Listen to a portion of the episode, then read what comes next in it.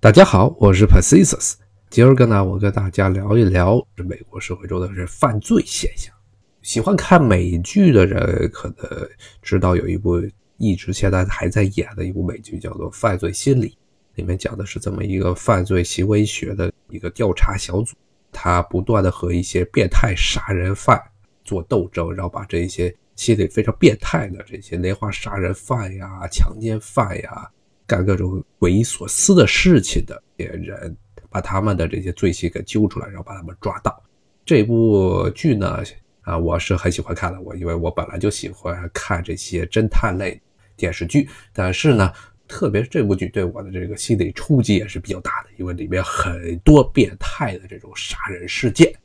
但是呢随着我逐渐的接触了美国的这些社会上的这些新闻啊，看一些他们关于犯罪方面的这些小说啊，包括真实的传记啊，这之后呢会发现其实这犯罪心理学中说的那些变态的杀人事件呢与真实事件相比呢还只是小毛毛雨啦啊，因为所谓的这个艺术都来自于生活，但是在犯罪这个问题上生活是高于艺术的，因为很多时候艺术不敢把这些真实的情况写下来，不然人们要吐的要命，恶心的要命。那么今天呢我就是跟大家先介绍一下美国非常吸引大家眼球的一类的犯罪现象，那就是连环杀人案。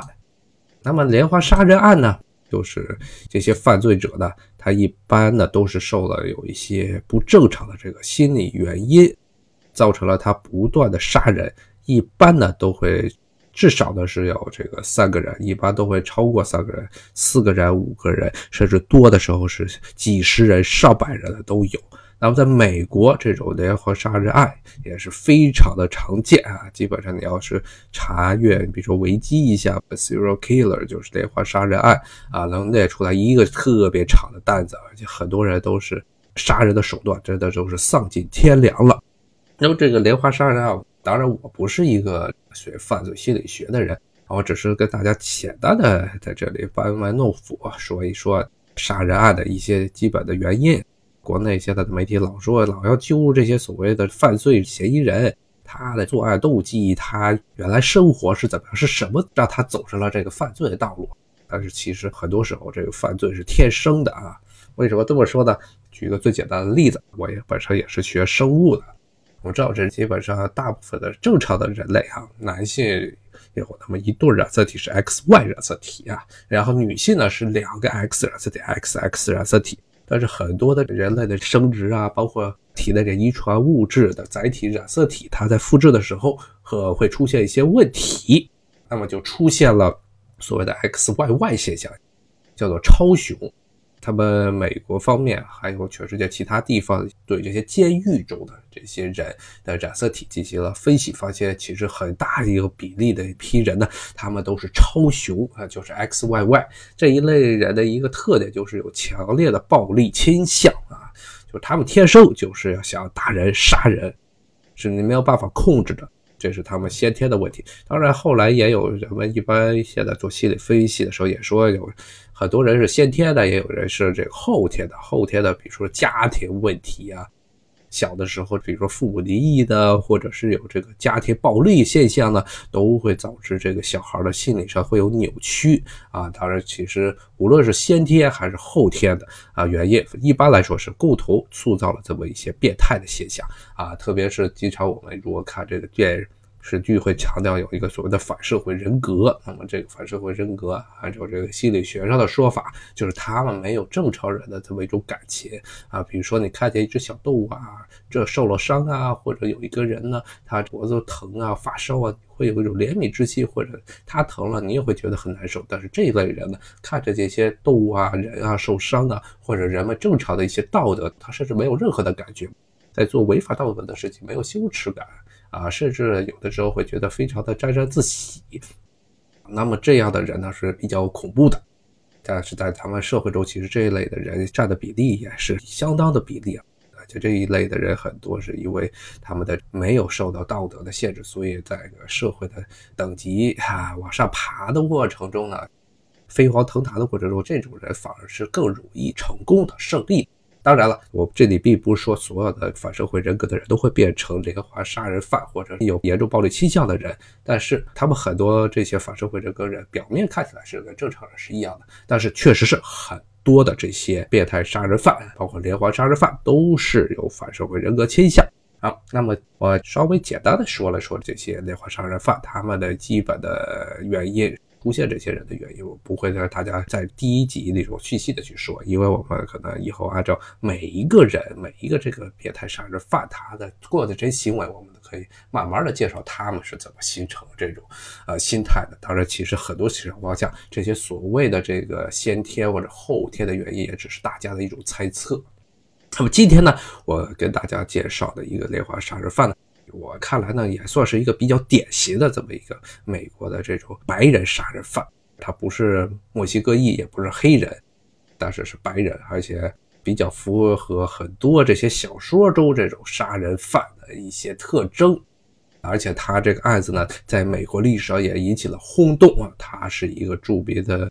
至少他口供说杀掉的人呢就有三十多个，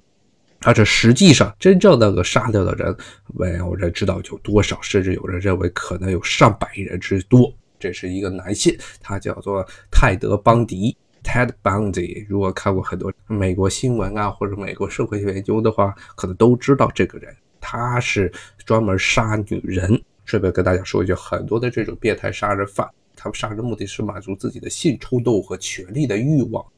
如果是异性恋的话就杀女人，但是还有很多的变态杀人犯是同性恋，比如说男的杀男的、啊、女的杀女的。那泰德邦迪他是一个异性的，他专门杀女人，而且呢是一个不仅是杀人，他还绑架、强奸、偷窃、抢劫啊，当然让人感觉比较恶心的是呢，他经常是猥亵尸体。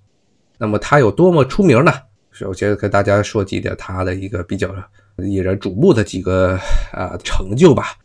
首先呢，他越过两次狱，两次都是在科罗拉多州越的狱。第一次越狱逃跑之后呢，很快的他就受不了了，回来了，自投这个警方。但是很快他又逃跑，跑了之后呢，最后是在佛罗里达州抓到的。在佛罗里达州抓的时候，他已经被 F B I 列为当年度十大通缉要犯了。可以说他这个人是非常胆大包天。啊，那他不仅是越过两次狱呢，他做的一些供词，包括他承认的案件，也让人毛骨悚然啊！有多么吓人呢？他这个杀完人之后，特别喜欢猥亵这个受害人的尸体啊，甚至是腐烂的尸体，一直到这个尸体彻底的被降解为止，他都经常会回到原地，回到抛弃尸体的地方去这猥亵尸体。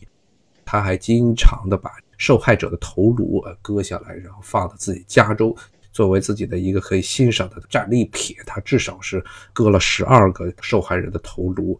而且呢，他的所有的这些强奸然后杀人的行为呢都是非常的令人发指的，他一般都是拿棒子把人打晕了，甚至打死了，然后再进行强奸杀人啊，所以是一个无恶不作的强奸犯。但这个人呢，你如果是从他的外表来看啊，是看不出他是这么一个凶残的人。泰德邦迪从小上学开始，包括他周边的人都认为他是一个非常擅长社交、非常有这个朋友缘的这么一个人。而且看他的生平啊，之前的这些学历啊，都是上了大学毕业，然后呢还上了法学院，甚至呢他还有一段时间甚至是帮助这些地方的政客从政。很多人认为他以后是一颗冉冉升起的政界的新星。从这些方面来看，大家很难把他和这么一个暴力杀人犯分连在一起，但他就是这么一个变态的人。这泰德邦迪这个人是怎么样一步一步变成这么一个变态的呢？好，今天的话题我就跟大家聊到这里，